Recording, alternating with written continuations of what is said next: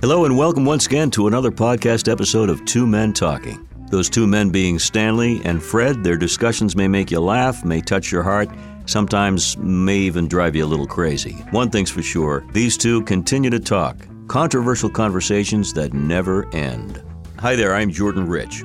Today, the gentlemen take on a very big issue, a huge issue, that of education, the pros and the cons, and they do so in their own inimitable way. Stanley, the opening round goes to you. What's your take overall on education? It's a discussion that could go for hours. If education is not working, the question is whose fault is it? Society, schools, professors, attitudes, social injustices. I think basically that education is working. They're modifying it. They're before I'm going to let Fred answer that, I want to call your attention today.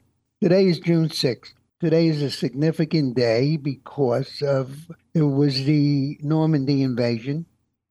We lost a lot of a lot of soldiers. But on June 22nd, 1944, President Roosevelt signed the GI Bill. The GI Bill was one of the most significant acts regarding education our country has ever had.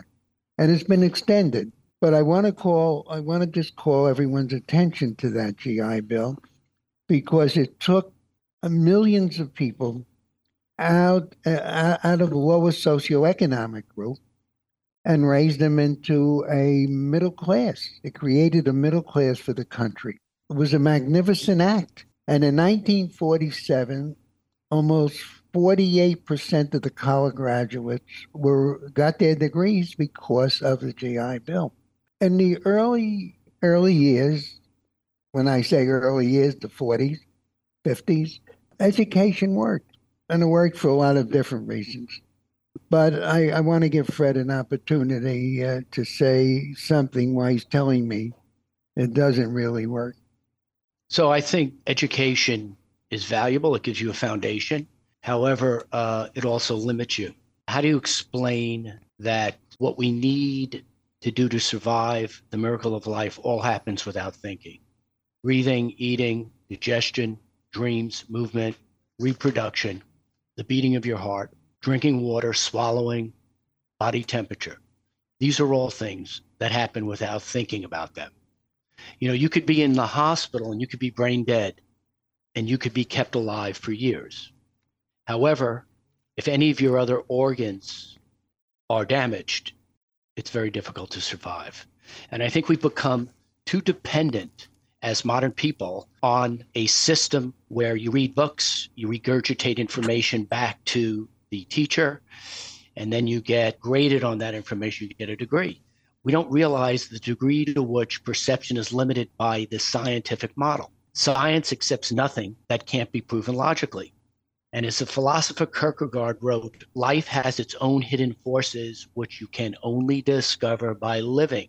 I'll sum up what I just said by saying we're all too dependent upon what we were taught, and we've departed from common sense, common logic, and actually uh, recognizing and realizing certain environments that we're in which are changing. Fred, education serves a purpose. A lot of what you're talking to me about has nothing to do with education. If you cannot survive socially, it has nothing to do with education. So that I admit, and the experts admit, academic excellence is no indication of career performance. The basis of education is to raise you, raise you economically, raise you um, socially, and it's very important. So a lot of what you say is true, but I don't think it's significant. I think the problem of education, we're not really giving a good education to our whole society. That's a political problem, and I don't want to get into it. But I think that's that's part of the problem. If you think about it, you're you are only here, and I'm only here because we had an education, and it, it gives us an opportunity. Are we going to raise kids who don't know who Shakespeare is? I mean, I who can't speak another language? There are problems, no question. But I think that those problems that you cite are not the real problems to be solved by education. I assert much of what children are learning in school not relevant to their future, not relevant to improving the quality of their life. It's an agenda. I'm not so sure that that agenda continues to work. I'll use a, a, a, an example about where thinking is challenged. Here's a good example people that fight addiction every day turned out to be the most qualified people to know what helps. They concluded that thinking would not help them. What I'm going to use as an example is Alcoholics Anonymous.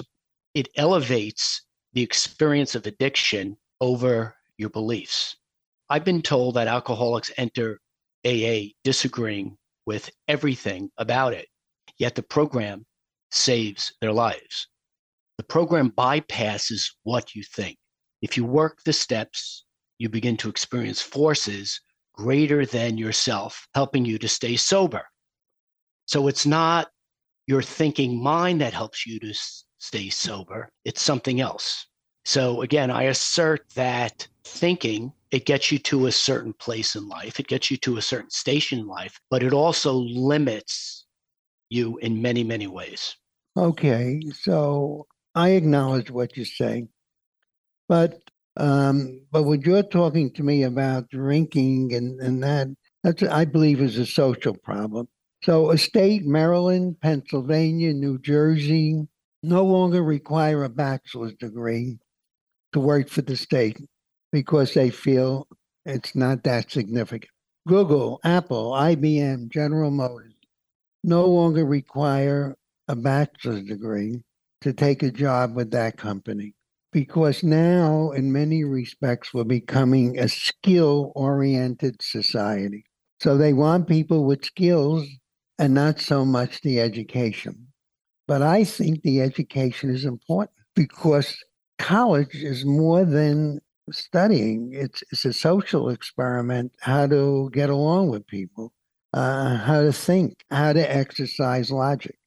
We're slowly doing away with our degrees. I ask some of the young people I know, "Are you taking a foreign language in college?" Which was a requirement when I went to college. They say, "No, my uh, my major doesn't require that." Well, I, I think it'd be nice if people learned foreign languages and I think if you meet someone from Europe, everyone seems to speak more than one language fluently. So there's a lot of truth in what you're saying, but I, I I don't agree with you. I think a lot of what you're saying is socially socially directed. Some of those is things that you should learn. Um, you should learn from home. There was an interesting article recently about Stuyvesant High School, premier elite high school in the city. The people, there's like 4,000 openings and uh, 400 Chinese get in, uh, Asians, and, and maybe 11 people of, of color, and the rest Caucasians. So that's a problem that should be solved, but doesn't relate to the quality of education you get and what you do with that education when you get it. I believe the problem is one with the family. I believe that it's the family that would influence certain habits at a very young age in a child that would cause them to um, want to get ahead, want to capitalize on a good education. But I use Alcoholics Anonymous as an example because it shows you how our thinking mind is limited. People that have drinking and drug problems, those are severe problems. They come from all walks of life. I'm not an alcoholic. I've been to AA meetings in New York City, in Connecticut, in Nantucket. I've been there with blue collar people. I've been there with the presidents of colleges, doctors, clergy. These are all very accomplished people with degrees. Why can they not handle something as powerful as an addiction with their thinking mind? Why do they have to go to a different source? Why do they have to let go and seek a higher power. What I'm saying is degrees are great. We need an education. You can get a job. But some of the most significant challenges in life, relationships, love, family, uh, satisfaction, peace, and tranquility. Can you really be taught that at a university? I don't know. I'd like to use Alcoholics Anonymous again because it's a good example of what I'm saying.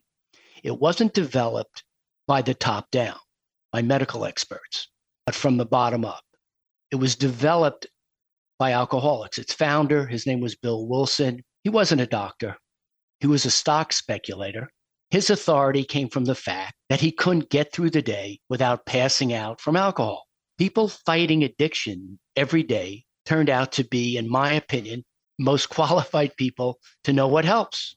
And it's not their education, it's not school. These people believe in relinquishing their logic, their ability to assess things to a higher power is strong enough to overcome addictions. If American Cancer Society was founded in 1913, why can't the smartest doctors in the world solve for this problem? Why have they been unable to solve this problem? I don't know. There's a source out there that's available to us, and it's not connected to the logical way we're taught to learn in school. Guys, let's comment, have you comment, if you will, on the importance or lack thereof of a good, solid foundation. Uh, Stanley, you mentioned Shakespeare. Knowing a bit about the classics, reading well, understanding, comprehending the three R's, if you will. The stats show that American students have dropped considerably over the last three or four decades in terms of performance.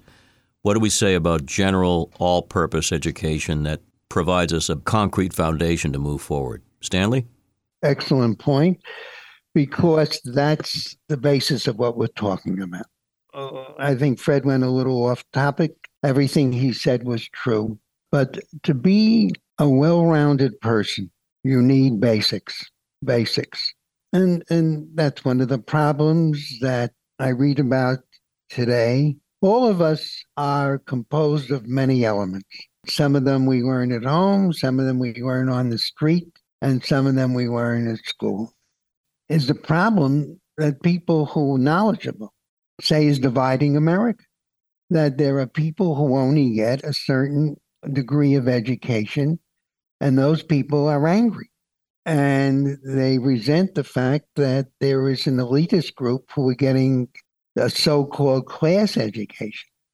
And I think this this is the problem to bring everybody into education, but you got to give a good education. There has to be some basis that we say standards.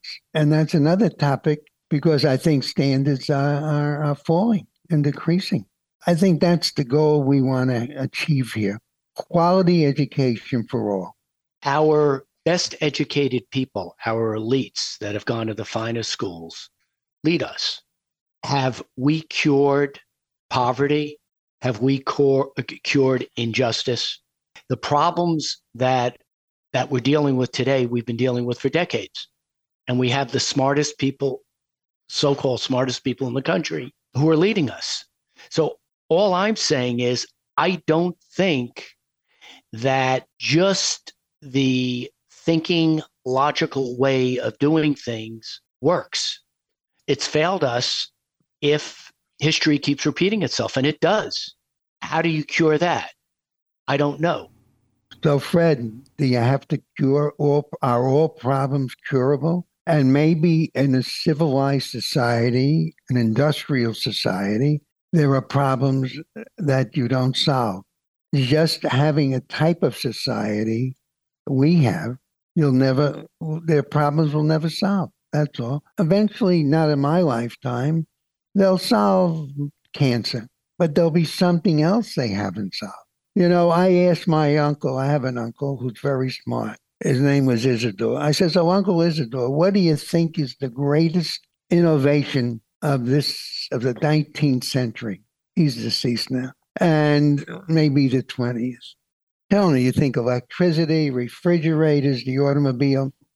He said, No, the greatest innovation is people learn to wash their hands. That's what he said. And you think about it, and doctors now wash hands, and they we had the COVID, they said wash hands. But that's what he said, the greatest innovation in wash hands. There are problems we didn't solve. And maybe there are problems we'll never solve. Okay?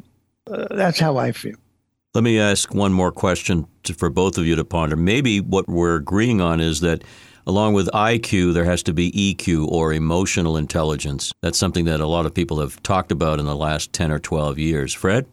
I agree. And emotional intelligence is um, very important. How do you develop emotional intelligence? By experiencing experiencing life. How do you develop common sense? Is it taught to you in a school?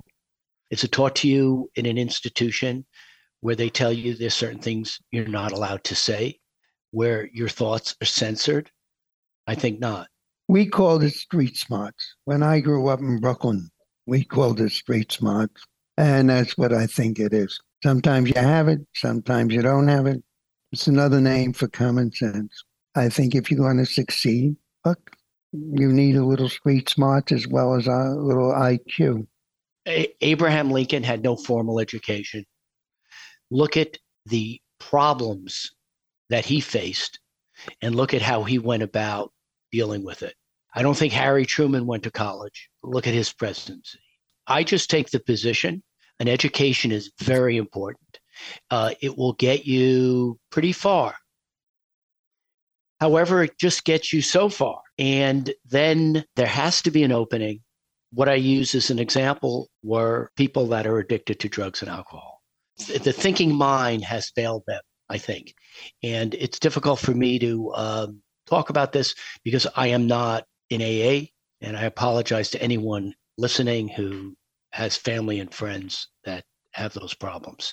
I uh, respect, admire, and revere uh, what AA has accomplished and the 12 step program has accomplished. You've been listening to Two Men Talking controversial conversations that never end. The podcast geared to men, women, and everyone in between from 20 to 100. Anyone who loves living life to the fullest. You can subscribe and download Two Men Talking wherever you get your podcasts. And Stanley and Fred would love it if you left a multi star rating and review. We thank you and hope you too can find time to walk with a good friend.